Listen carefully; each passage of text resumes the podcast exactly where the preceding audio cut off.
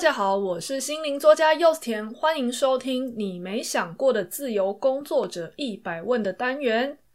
大家如果最近有 follow 我的 IG 跟我的个人脸书 YSTN TIAN，可能就会发现最近我的生活非常的多彩多姿，以及不务正业。对，没错，大家想到身为一个作家，感觉应该要常常伏案写作啊，好好的做身心灵个案啊、教课啊等等的。结果我现在反而要在年底十二月的时候结束我的金钱恋爱课这个连锁的带状课程，然后我最近也非常热衷于持续的早上晨跑啊，然后天气好的时候，我就会在内湖特探索住家附近的山林，三天两头的就在发文写说我今天又去爬了什么样的步道。踩了什么样的特别的店，有什么样的见闻，每天都把在台湾生活的感觉活得像在旅行一样。没错，这个就是我在上一次旅行的时候得到的某种心法吧。那时候我有录一集 podcast 特别讲嘛，旅行后的忧郁要怎么办？后来我就发现，其实我在台湾也有很多地方是没有探索过的啊。甚至内湖真的有非常多很棒的步道跟很特别的在地小店，越探索越越多，根本就是挖不完。所以我现在每天都有一种旅行的快乐感，都在想说，诶，那我今天要不要再去这个地方？要不要再去那个地方走走？身体跟脚力也都越来越好，每天都是好好吃饭，好好睡觉，那到处跑，基本上就是好好运动了嘛。在这样的情况下，每天都充满了新鲜感，还接触了大自然，那心里的频率啊、情绪也都特别好。诶，在这样的情况下，真的有发现，没有很想要一天到晚在那边很认真的写脸书文章啊，或者是每一定要逼自己录多少集的 podcast，就会发现，其实最后做的选择是我问自己，身为一个身心灵工作者，对我来说最重要的是什么？其实还是自己的频率嘛。如果我发现我在好好生活的时候，我的频率是最好的，那我就尽可能的把我的时间跟资源都投注在这些事情上。那我在做这些事情之余呢，有好的能量跟好的灵感想要产出，那我就去写，而不用逼自己说我一定要生产多少的录音、多少的文字，又或者是。大家喜欢看我什么样的文章，我就多写一点。我其实没有朝这个方向去努力，而是对我而言呢、啊，我最近的主力，我的热情就是想要做到处探索人生，然后把这一些旅行中的见闻啊，又或者是一些内在触发的觉察写出来。那即使这以前不是我的手背范围，但我还是非常的乐意写。所以我听身边的人也讲说，他们看得蛮开心的啦，会觉得我的这一些游记或是一些彩电的体验，跟一般的那种文章好像又有一点不一样。所以我就问自己，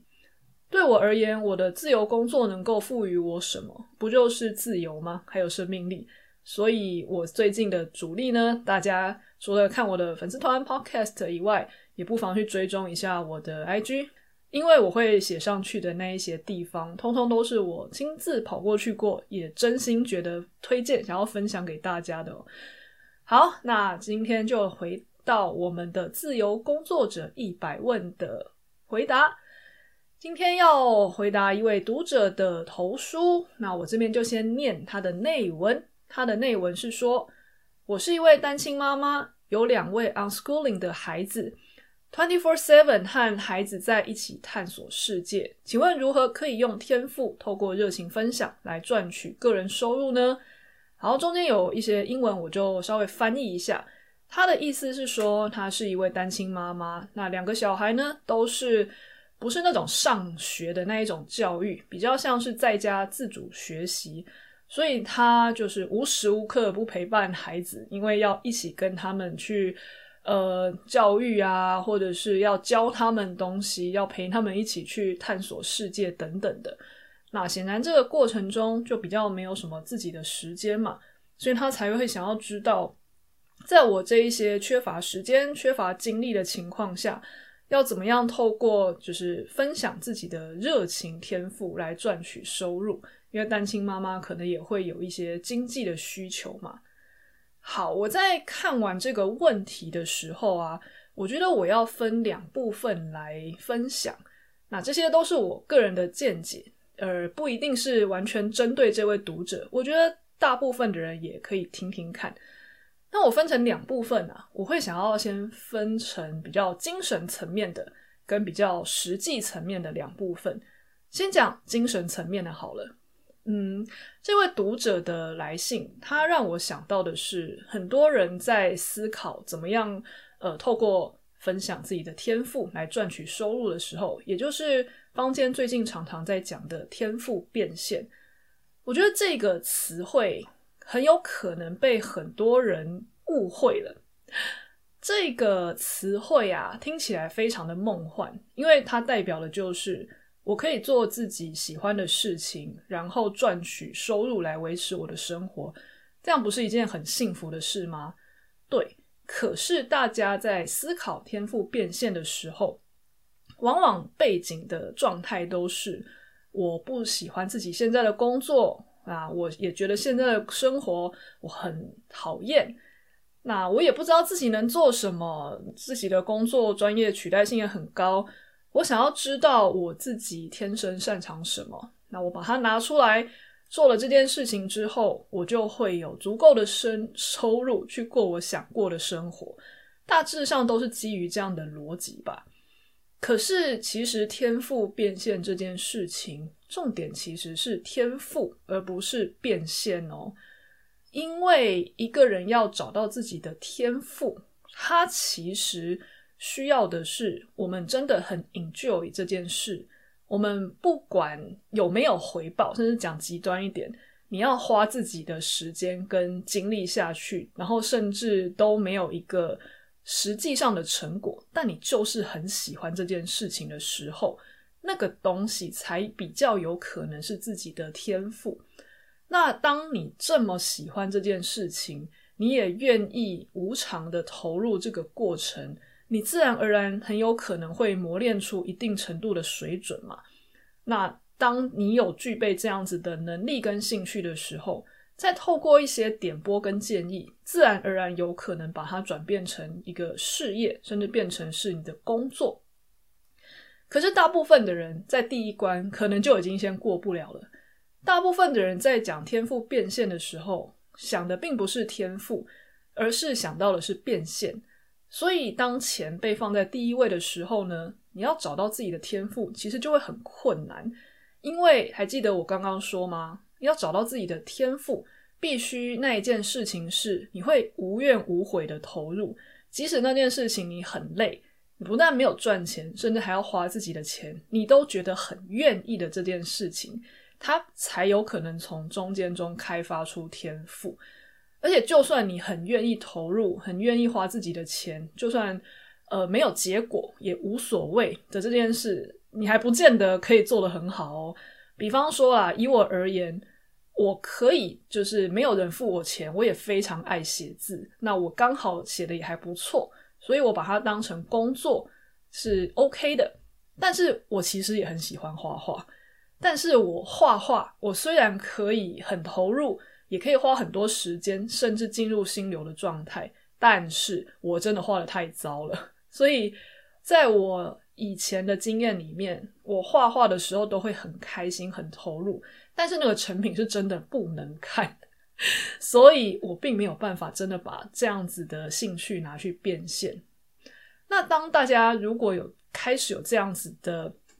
呃理解之后，我们就要意识到。如果我们今天想到天赋变现，想到的是赚取收入的话，那基本上我们就有一点找不太到自己的天赋所在了。所以，如果呢，大家也在思考说，我要怎么样去找到自己擅长的事拿来赚钱，我会有一个比较务实的建议，就是我们先把赚钱放在其他事情上，然后寻找天赋呢，是一码归一码的另外一件事情。这可以参考我们上一集聊到的自由工作者的理财。如果我们现在经济状况是比较有压力的，我们可以透过一些比较不会挤压到创作时间的事情来赚钱，好比说家教，又或者是送 Uber Eats 之类的，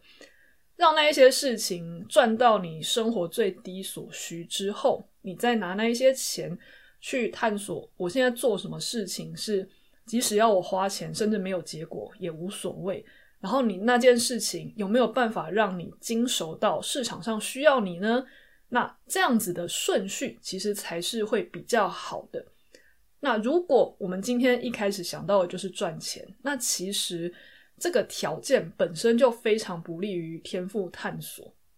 好，那这个是我会鼓励大家在精神方面先做好的准备。那第二个呢，就是要回到专门给这一位读者的一些我个人的小建议。他说他是单亲妈妈嘛，那他在教育这两个在家自学的小孩的时候，就是就是每天就是所有的时间都要花在小孩身上。可是我发现他用的一个词让我非常的好奇，就是他用的是和孩子在一起探索世界。所以我感觉到的是，这一位妈妈其实也算是对于和小孩相处乐在其中的哦。因为很多妈妈，她们如果必须要这样子每天二十四小时的照顾小孩，他们的用词有可能会是哦，我是一位单亲妈妈，然后小孩都是在家自学，然后我所有时间都要负责照顾他们的吃喝拉撒睡，根本就没有自己的时间，会比较像是一种责任吧，会是一种压力感。但是他用探索世界这几个字，会让我感觉他对于陪小孩一起去用这种比较非主流的方式学习，其实是。会愿意足投入足够的专注力，还有有质感的时间的，不会说很轻松，但是在这个过程中，他是有收获跟他的感受在的。那如果是这样子的话，我反而会鼓励这位读者，很多这种亲子部落客或是母婴部落客，现在都非常的流行，而这样子的